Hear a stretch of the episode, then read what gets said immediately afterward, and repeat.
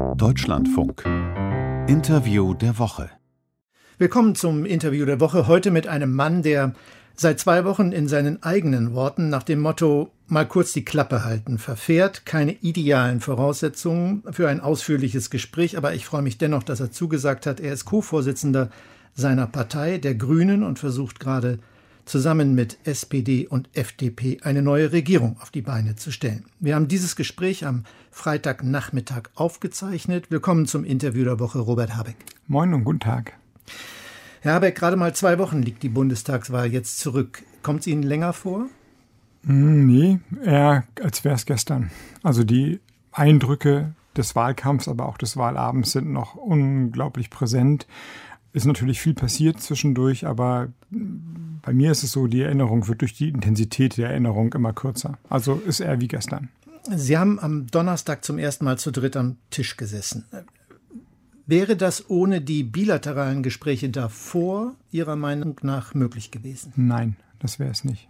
Und auch nicht über die Art und über die Reihenfolge der bilateralen Gespräche. Das war, man kann ja sehr kritisch manchmal auf politische Geschehnisse gucken. Das war in den letzten zehn Tagen sehr gut. Warum meinen Sie? Weil man, wenn man in so einer komplizierten Situation ist, viel falsch machen kann. Und mit Mann meine ich die politische Klasse, die gewählten Vertreterinnen und die Vertreter erst einmal gar nicht bezogen auf eigene Inhalte und den strategischen Vorteil bei Verhandlungen, sondern einfach, man denke an die Jamaika-Sondierung, dass einfach nichts vorangeht, dass man sich blockiert, misstraut, öffentlich beleidigt, vorführt, versucht, den eigenen Vorteil über das Gesamtgelingen zu stellen. Und das ist alles vermieden worden, beziehungsweise ich würde sagen, ähm, bewusst umgangen worden. Und ähm, das war schon ganz gut und wenn das so weitergeht, kann mehr gelingen, als Deutschland eine neue Regierung zu geben. Sie sagen äh, zu Recht bewusst, weil ich hatte auch den Eindruck, das hatte alles einen sehr koordinierten Anstrich, also gerade der Ablauf am Mittwoch, wo, wo Sie als Grüne vorgehen, wo Christian Lindner äh, nachlegt, nicht ohne Zeit zu haben, mit Olaf Scholz zu telefonieren, dann das Treffen zu verkünden, Spielen diese Protagonisten, Sie gehören dazu, hier festgelegte Rollen? Nein, es gibt kein Drehbuch, wo man schon das Ende vorher weiß. Aber es gibt natürlich eine im besten Fall geteilte Erfahrung. Das Stichwort 2017 und Jamaika-Verhandlungen ist schon gefallen. Vor allem ein Lernprozess, der es jetzt ermöglicht, also der Lernprozess hat ja Vorgeschichten. Für mich ist es so, dass ich eine ähnliche Situation schon 2017 im Mai in Schleswig-Holstein hatte. Auch da gab es zwei denkbare Dreierkonstellationen, Ampel und Jamaika. Ich konnte also sozusagen auf der Landesebene schon ein bisschen Erfahrung sammeln oder üben. Andere haben andere Erfahrungen gesammelt. Und man äh, weiß halb intuitiv und halb natürlich auch, indem man einfach darüber redet, was man besser nicht machen sollte und was man dann zu machen hat, damit die jeweils andere Seite den nächsten Schritt gehen kann. Atmosphäre scheint wichtig. Äh, duzen Sie sich eigentlich alle? Ja. War das ein Ja? Ja, ja, das war ein Ja. Mhm. Aber nicht erst seit jetzt diesen Sondierungen. Das ähm, ist häufig so, dass auch wenn man sich politisch eher behagt, dass man dann doch irgendwie sowas wie Berufskollegen ist. Und für mich ist es auch völlig in Ordnung. Also, dass man fair oder versucht, freundschaftlich miteinander umzugehen, obwohl man mit den Inhalten nicht so zurande kommt, das äh, gehört sich eigentlich so. Verändert das etwas? Das Duzen? Wenig. Also nun komme ich aus einem Landesteil in Deutschland, wo das Du sehr nahe liegt. Also man wundert sich fast, wenn man gesiezt wird. Das fängt beim Bäcker an. Ähm, macht, macht irgendwie eine größere oder schafft eine größere Nähe. Aber ich kann auch mit Menschen, die ich sieze, sehr unfreundlich sein oder sehr höflich sein. Keine Nachtsitzungen, Herr Habeck. War das Ihre Idee? Nee, das war alles, sind alles immer die Ideen von vielen. Aber in der Tat gehört auch das zu den ja, erkennbaren Fehlern, die man vermeiden kann, wenn man sich um 17 Uhr zur Vorbesprechung trifft, um 21 Uhr zur Hauptrunde und dann verhandelt man Open End. Was soll denn dabei rauskommen? Also alle sind übermüdet, eher genervt und dadurch schlecht gelaunt, der Zeitdruck wird immer größer und dann muss man, also da muss man jetzt nicht super helle sein, um zu sehen, dass diese übermüdeten grauen Gesichter in den Morgenstunden, die schlecht gelaunten Journalisten, die vor irgendwelchen äh, Türen warten, nicht zum Gelingen beitragen. Also dann lieber möglichst früh anfangen, konzentriert sein und wenn die Konzentration nachlässt, hört man auf und dann hat man trotzdem sechs, sieben Stunden gehabt. Was hat Sie in dieser ersten Phase nach dem Wahlsonntag bis jetzt wirklich überrascht? Die Diskretion und das bis auf ganz wenige Ausnahmen und die meisten haben einen Verdacht, woher diese Ausnahmen kommen, die Vertraulichkeit gewahrt wurde. Das habe ich immer gehofft, aber selten so erlebt. Und gab es schon schwierige Momente oder kommen die erst noch? Nein, wir haben inhaltlich jede Menge Konflikte. Deswegen darf die vertrauensvolle Atmosphäre und das Bemühen der Form nach auch einen anderen Stil zu prägen, nicht darüber hinwegtäuschen, dass es noch lange nicht durch ist und dass die Differenzen zwischen den Parteien teilweise erheblich sind und die müssen noch gelöst werden. Das heißt, es gab jede Menge Punkte, über die gerungen, gestritten und die teilweise nicht gelöst wurden. Ich hätte Sie nämlich gefragt, ob das nicht eine Gefahr ähm, ist, dass das Ganze, diese Harmonie, die da auch zur Schau gestellt wurde, ähm, auch täuschend wirken kann.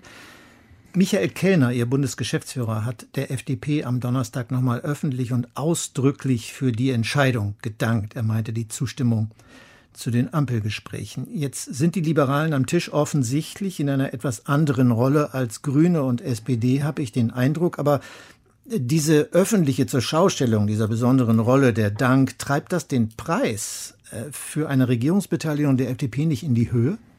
Erst einmal ist es eine Selbstverständlichkeit die ich auch gerne nochmal unterstreichen will. Ähm, der Weg von der FDP in diese Ampelgespräche, die dann ab Montag mit Sondierungen weitergehen werden, ist der längste gewesen. Die SPD will den Kanzler stellen. Die mussten sich im Grunde gar nicht bewegen. Die mussten nur warten, was passiert.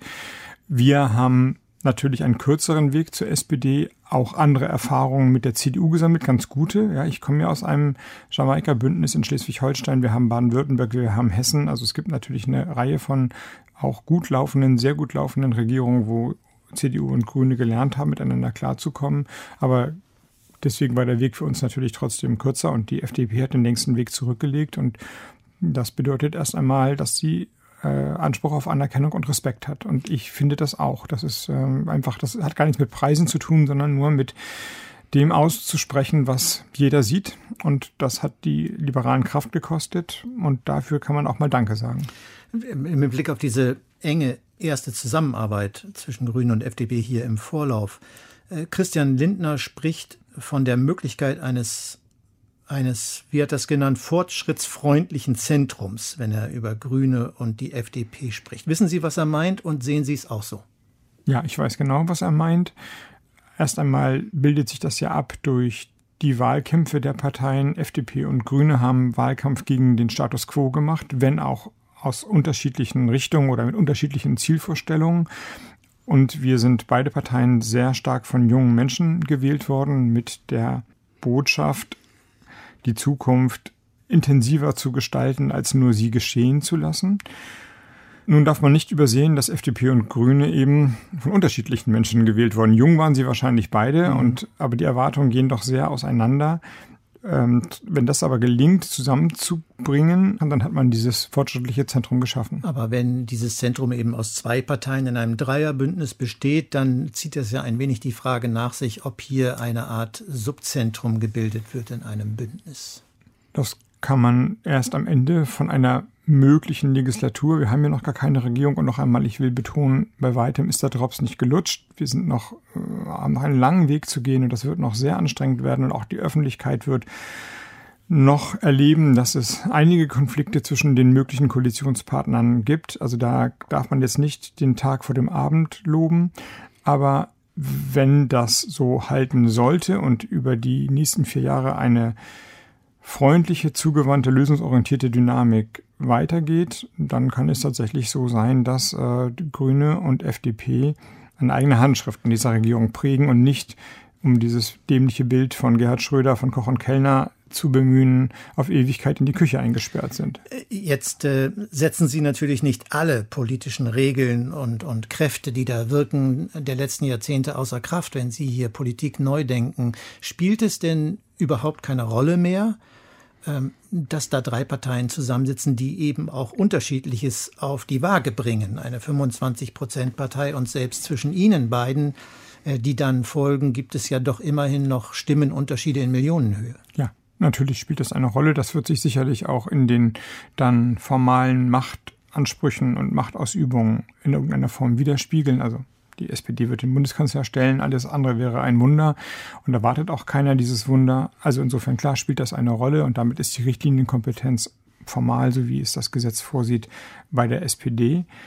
Und trotzdem kann man es besser oder schlechter interpretieren und die schlechteste Interpretation wäre eine 25-Prozent-Partei, das ist ja nun auch nicht mehr grandios, sagt, wo es lang geht und zwei andere streiten sich darüber, ob sie den Weg mitgehen wollen und ob sie nicht andere Wege gehen. Das bessere Bild wäre, man schaut, dass man aus den, den Gegensätzen, die ja erkennbar da sind, irgendeine interessante, intelligente, kreative Dynamik entfachen kann. Wenn ich jetzt diesen Begriff fortschrittsfreundliches Zentrum mit Inhalten füllen möchte, dann wird das äh, möglicherweise schwierig. Da kollidieren ja seit Tagen Informationsinteresse und Auskunftsbereitschaft von Journalisten und Ihnen als Gruppe.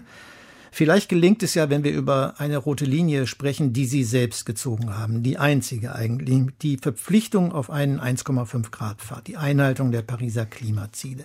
Und ich frage mich, warum soll das eigentlich eine rote Linie sein, wenn doch schon das Ziel, so wie man es beschreibt, 1,5 Grad Pfad, ein weiches ist, eigentlich eines, das nur eine Richtung vorgibt? Und wenn Sie so wollen, gar nicht nur grünes Anliegen ist, sondern ja schon im Gesetz der Bundesregierung verankert ist. Ob die Maßnahmen reichen, darüber darf man getrost streiten und wir meinen, sie reichen nicht. Aber es ist jetzt, es wäre ein völliges Missverständnis, wenn nur die Grünen sagen würden, wir müssen mehr für den Klimaschutz tun, denn das hat schon die amtierende Große Koalition festgelegt. Insofern erwarten wir da nur Vertragstreue. Also insofern haben Sie recht. Ich habe damit quasi eine Selbstverständlichkeit ausgesprochen. Ich kann es auch so formulieren. Eine Bundesregierung, die nicht gesetzestreu ist, ah, die braucht natürlich kein Mensch. Aber ein Pfad, so wie es beschrieben wird, ist natürlich ein so weicher Begriff, dass ich mich frage, ist diese Art von Schwammigkeit die Handschrift des nächsten Koalitionsvertrages? Ach so, das finde ich jetzt nicht so schwammig, sondern ähm, das 1,5 Grad Ziel heißt ja, dass Deutschland in einem Jahr X klimaneutral sein muss. Das, das ja Ziel ist hart. Nur Sie reden nicht von Ziel, Sie reden von einem Pfad. Das ja. war schon auf dem Parteitag der Grünen ein probates Mittel, um Kritiker und Befürworter zu vereinen. Naja, aber das ist keine Ausweich. Ähm, Vokabel, sondern wir werden das eben nicht morgen schaffen. Also kannst ja nicht rausgehen und sagen, ab morgen gibt es keine Tankstellen mehr. Der Strom kommt dann nicht mehr, die Kohlekraftwerke sind dicht. Das wäre ja gesellschaftlich gar nicht durchzuhalten. Also es wird eine Strecke, eine zeitliche Strecke brauchen. Das ist eine Selbstverständlichkeit. Die Frage ist, wenn man in diesem Bild vom Pfad bleibt, wie schnell geht man ihn an? Und was gemeint ist mit diesem 1,5 Grad Pfad ist, dass der volle Akzent auf die Gegenwart gelegt wird, dass man im ersten, in den ersten Monaten die Sofortmaßnahmen ergreift, die notwendig sind, um Blockaden zu lösen, im ersten Jahr alle notwendigen Gesetze auf den Weg bringt, in dem Jahr zwei, drei dann hoffentlich massiv sieht, wie sich äh, CO2-Emissionen reduzieren lassen, weil es einen Hochlauf von klimafreundlicher Mobilität gibt, weil Windkraftanlagen wieder gebaut werden, weil die Planungen für Stromtrassen und ÖPNV beschleunigt werden und dann in die Realisierung kommen. Und dann ist mit dem Pfad tatsächlich eine andere Wirklichkeit erreicht. Welches wird das schwierigste Thema der nächsten Wochen, Herr Habeck? Also es gibt ähm, erkennbare Differenzen zwischen uns und vielleicht auch der SPD und der FDP im Thema Finanzen. Und Finanzen heißt nicht nur Haushalt, sondern auch die investiven Möglichkeiten für den Klimaschutz bereitzustellen. Das macht vor Europa keinen Halt. Die Corona-Krise hat alle europäischen Länder in die Verschuldung getrieben. Wenn man sie zwingt, diese Schulden wie im Stabilitäts- und Wachstumspakt äh, vorgesehen über eine sehr strenge Schuldenregel zurückzuzahlen, dann wird es in den südeuropäischen Ländern nur mit massiven Kürzung im Sozialbudget gelingen und dann regiert da am Ende der Faschismus. Sie wollen enorme Kredite aufnehmen. Die FDP will das auf keinen Fall. Sie rechnen mit einem Finanzbedarf von, Sie sagten kürzlich, zwei Billionen Euro und öffentlichen Sicherheiten von 10 bis 15 Prozent. Auch das ist immer noch sehr, sehr viel Geld. äh, von dem, glaube ich, bis auf die Kreditaufnahme ich zumindest noch nichts gehört habe, wo es herkommen soll. Ja, aber das ist die Antwort. Und die Zahl. Die leider ihre zukünftigen Partner ja verweigern. Das ist richtig. Deswegen sage ich ja, das ganze Ding ist noch lange nicht in trockenen Tüchern. Aber die Zahl, die genannt wurde, ist eine Zahl, die aus der deutschen Wirtschaft, der deutschen Industrie selbst kommt. Wenn die gesamte deutsche Wirtschaft von Stahl, Zement, Grundstoffindustrie, Automobilindustrie klimafreundlich werden soll, kostet das ungefähr zwei Billionen Euro Invest über einen Zeitraum X, sagen wir 10 oder 20 Jahre. Aber das ist natürlich so eine astronomisch hohe Summe, die, man, die kann man sich gar nicht vorstellen. Wir reden, und keiner kann die natürlich ganz genau beziffern. Das muss man sich mal klar machen, dass wir sagen, naja, kann auch 100 Milliarden mehr oder weniger sein, wer weiß das schon. Also da reden wir wirklich über viel Kohle, wenn man das noch sagen darf, in einem Zeitalter, wo wir aus der Kohle raus wollen. Und das Geld wird nur fließen, so sagen diejenigen, die das dann ja privat investieren müssen, wenn es öffentliche Absicherung gibt, weil die privaten Banken wiederum sagen, das können wir auch nicht das Risiko von Fehlinvestitionen bei diesen Summen ist so hoch, das können wir nicht alleine schultern. Ich will überhaupt keine ideologischen Debatten über was sind Schulden führen und ähm, sind Schulden nur in den Büchern oder sind sie auch in der Wirklichkeit festzustellen?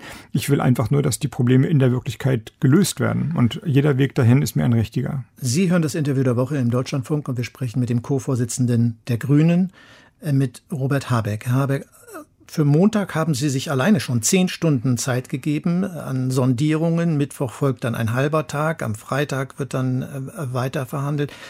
Alle Themen kommen natürlich auf den Tisch. Volker Wissing hat gesagt, es wird sehr strukturiert an Themen entlang äh, verhandelt oder sondiert, wenn man genau sein will. Wenn es gut geht, wie schnell kann das gehen? Naja, wir haben ja gezeigt in den letzten Tagen, dass da ordentlich Zug drin ist. Und da will ich mich jetzt nicht festlegen auf einen Abschluss der Sondierung, aber zehn Stunden ist natürlich viel und die Woche fängt erst an. Aber reicht am Ende von Sondierungen ein Statement von Generalsekretären oder Parteivorsitzenden oder wird das Ende von Sondierungen ein Papier sein? Als wir 2017 in Schleswig-Holstein eine Jamaika-Sondierung geschlossen haben, haben wir erstmalig ein Sondierungspapier verabschiedet. Davor gab es immer nur Gespräche und dann hat man sich die Hand gegeben und gesagt, passt schon irgendwie, jetzt gehen wir in die Koalitionsverhandlungen. Aber wenn eine Partei aus dem eigenen Lager raustritt, braucht sie, brauchten wir damals eine größere Sicherheit. Und ich unterstelle, dass die FDP an dieser Stelle Ähnliches erwartet. Die Erfahrung von 2017 zeigt, dass danach immer nach Sondierungen eine fixierte Grundlage, die zwar knapp, aber dann doch belastbar ist, formuliert wurde. Und ich gehe davon aus, dass sowas diesmal auch passieren wird. Sie haben jetzt eben schon mehrfach gesagt, dass natürlich noch nicht alles beantwortet ist und dass nichts garantiert ist. Andererseits haben Sie auch schon nach der Wahl gesagt, Scheitern ist keine Option. Wie passt das zusammen? Dass man zur Kreativität verpflichtet ist. Und wenn man sagt, da fehlt mir die Fantasie, das hat ja Christian Lindner im Wahlkampf vorher gesagt, dass jetzt der Wahlkampf vorbei ist und dass eine Phase eintritt, wo Fantasie alles ist. Und Sie haben die Fantasie, wie das geht, wenn eine Partei sagt Steuern rauf und die andere sagt auf keinen Fall. Äh, wie das zusammengehen kann. Hoffentlich nicht nur ich. Ist denn schon hinter den Türen über Kompromisslinien gesprochen worden? Naja, wir haben jetzt ja im Ringelpiez äh, in der letzten Woche lange geredet. Und natürlich reden wir nicht nur darüber, was wir doof aneinander finden, sondern wie man das irgendwie zusammenkriegen kann. Ich will noch äh, über die Situation der Grünen reden hier gegen Ende äh, des Interviews. Es ist völlig klar und unstrittig, dass die Grünen in diesem Wahlkampf sehr viel mehr wollten. Und ich frage mich, verhindert die Disziplin, die wir sehen bei der Regierungsbildung, auch innerparteilich, die Aufarbeitung der Fehler dieser Kampagne? Ja, für den Moment ist das so. Und das ist auch richtig so. Dass wir viel gelernt haben in diesem Wahlkampf, das ist ohne Frage der Fall und das ist die positive Formulierung, es wird auch die Zeit geben, das alles festzuhalten, durchzudiskutieren und gegen das Licht zu halten, aber stellen Sie sich vor, umgekehrt, wir würden jetzt eine Phase durchlaufen wie die Union. Wir würden äh, die Wochen des Wahlkampfs äh, rekapitulieren und gegen das Licht halten und uns darüber streiten, wer hat wann was gesagt, war das richtig, wieso sind die Plakate zu spät gekommen und war der Grünton richtig. Wir würden ja Deutschland im Weg stehen, eine nächste Regierung zu bauen. Deswegen ist es auch mein Werben und mein Agieren, dass wir das alles notieren und festhalten, aber die Aussprache danach und die die Analyse dessen für die Zukunft, die wird dann erst nach der Regierungsbildung erfolgen. Ein Blick auf eine Episode in den vergangenen Tagen, da haben Sie auf eine Frage der Kollegin, ob sie Vizekanzler werden wollen, gesagt, intern sei alles geklärt. Das musste. So sind wir Journalisten gestrickt, Diskussionen nach sich ziehen. Warum haben Sie nicht einfach gesagt, über das Personal wird am Ende entschieden? Weil sowohl Annalena Baerbock wie ich keinen Debattenraum aufkommen lassen wollten, der diese Frage so öffnet, dass die Partei sich äh, den Kopf darüber zermartert, wie das wohl alles werden kann. Sondern es ist alles sortiert, es ist alles geklärt. Das ist unsere Aufgabe, das erwartet die Partei von uns und diese Aufgabe, glaube ich, erfüllen wir gut. Kann es eigentlich, weil ich gerade das Wort genannt habe, und ich weiß das nicht, aber vielleicht wissen Sie es, in einer Bundesregierung zwei Vizekanzler geben? Ich weiß nicht, wie das auf einer Bundesregierung ist und wie, wie das, ob das schon mal irgendwie eine Präzedenz gab dafür. Ich weiß, dass wir in Schleswig-Holstein, als wir in einem Dreierbündnis mit dem SSW, der Partei der dänischen Minderheit, waren, tatsächlich eine Stellvertretung des Stellvertreters eingeführt haben. Das war damals die Kollegin Anke Sporndonk vom SSW. Also es gab einen Ministerpräsidenten, einen Stellvertretenden, das war ich, und dann eine weitere Stellvertretung. Und das will ich jetzt nicht beschwören. Ich glaube aber, dass es die Jamaika-Koalition in Schleswig-Holstein beibehalten hat. Aber das ist nur eine anekdotische Feststellung. Das soll ähm, kein Präjudiz für irgendwas sein. Also ich nehme an, es gibt Beispiele dafür und eins habe ich mal erlebt, aber es war auf Landesebene und ähm, das steht, das steht tatsächlich am Ende der Gespräche und da will ich auch nicht für andere reden. Aber ich frage das natürlich, weil ich merke, dass Augenhöhe in diesem neuen Dreierbündnis, wenn es denn dazu kommt, äh, wichtig ist. Eine Kanzlerpartei, zwei weitere beteiligte Parteien, zwei Vizekanzler, gute Idee? Ich will es mal so sagen, die Gleichberechtigung in der Verantwortung, die ist wichtig. Gleichberechtigung heißt nicht, das haben Sie vorhin schon angesprochen, dass alle gleich viel Macht haben. Das Wahlergebnis hat ja irgendeinen Sinn. Und sonst müsste man keinen Wahlkampf führen. Die Kräfteverhältnisse müssen sich natürlich im Kabinett ein Stück weit auch abbilden. Das wird auch sicherlich so kommen oder würde so kommen, wenn es eine Ampelregierung geben würde, wäre bei Jamaika nicht anders. Aber eine Gleichberechtigung in der Verantwortung, also dass alle Parteien das gleiche Interesse haben, dass eine Regierung gelingt, dass sie gleichsam dafür haftbar gemacht werden, dass sie gleichsam dafür auch die Ressourcen haben, dazu beizutragen, die Koordinierung zu organisieren können, in ihre Parteien so wirken können. Das scheint mir extrem wichtig zu sein. Jamaika haben Sie da gerade ganz zum Schluss genannt. Die Union taumelt in einer Führungskrise äh, vor sich hin. Ist da die CDU kräftiger Steigbügelhalter für diese Regierung? Muss man, glaube ich, bejahen, was ich nicht gerne tue an der Stelle. Ich sehe, dass die Union Probleme hat, wie wäre es auch Anlass nach einem enttäuschenden Wahlergebnis. Aber Schadenfreude oder Häme verbietet sich. Ich meine, ich frage mich, was bei uns los wäre oder meinetwegen bei der SPD, wenn man deutlich, also wir haben jetzt auch nicht unser Wahlziel erreicht, aber auch noch verliert und so verliert und da sind natürlich auch Worte gefallen, die einfach falsch sind. Also die Union als regierungsunfähig zu bezeichnen, ist eigentlich nicht richtig, weil die Union, wenn sie was kann, dann regieren. Sie ist möglicherweise im Moment nicht besonders steuerungsfähig, aber ähm, das ist natürlich eine Partei, die Deutschland über die Jahre und Jahrzehnte stabil gehalten hat, auf Kurs gehalten hat, auch wenn ich inhaltlich bei vielen Punkten anderer Meinung bin oder war. Deswegen wünsche ich dir eigentlich gar nichts Böses. Wahlergebnisse produzieren ein Ergebnis, das muss man ja ernst nehmen, sonst würde das Votum des Wählers, der Wählerin übergangen werden. Also der Vorsprung der SPD vor der Union hat eben eine Aussage. Wahlen machen einen Unterschied, das ist ja der Sinn davon. Und die Inhalte sind genau zu analysieren, aber dass der Zustand einer Partei auch auf die Regierungsbildung wirkt, das finde ich eigentlich nicht schön. Und von mir aus kann sich die Union bald wieder berappeln. Wie empfinden Sie den Umgang mit Armin Laschet, den öffentlichen Diskurs über ihn? Im Wahlkampf übertrieben. Also ich finde auch, dass Armin Laschet Fehler gemacht hat, aber wer von uns ist frei von Fehlern und wer von uns würde nicht dann auf Nachsicht oder zumindest Verständnis hoffen? schließt vielleicht auch mit ein, dass man zu seinen Fehlern steht und ab und zu sich dafür entschuldigt. Das hat Laschet aber, was das Lachen beispielsweise anging, am Ende getan. Aber auf der anderen Seite weiß ich auch, dass Mitleid sozusagen die schäbigste Form von politischer Zuwendung ist. Es ist ein fieses Geschäft und man darf da nicht auf Gnade hoffen und Dankbarkeit ist sowieso kein Kriterium. Also hat Armin Laschet es eben am Ende auch selbst in der Hand und das gilt für uns alle, wie er damit umgeht also rumjammern und rumwimmern, dass die, der Spiegel oder die Öffentlichkeit oder die Grünen so gemein sind. Das kann man tun, nischt aber nichts. Dann muss man sich einen anderen Beruf suchen. Herr Habeck, vielen Dank fürs Interview. Ich danke.